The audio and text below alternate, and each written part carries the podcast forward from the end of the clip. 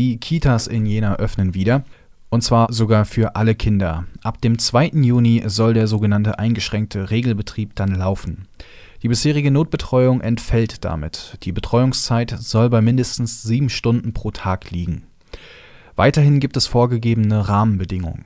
Beispielsweise gibt es feste Gruppen mit festen Erziehern, die in festen Räumen betreut werden. Außerdem sollen Erzieher und Erzieherinnen regelmäßig auf Covid-19 getestet werden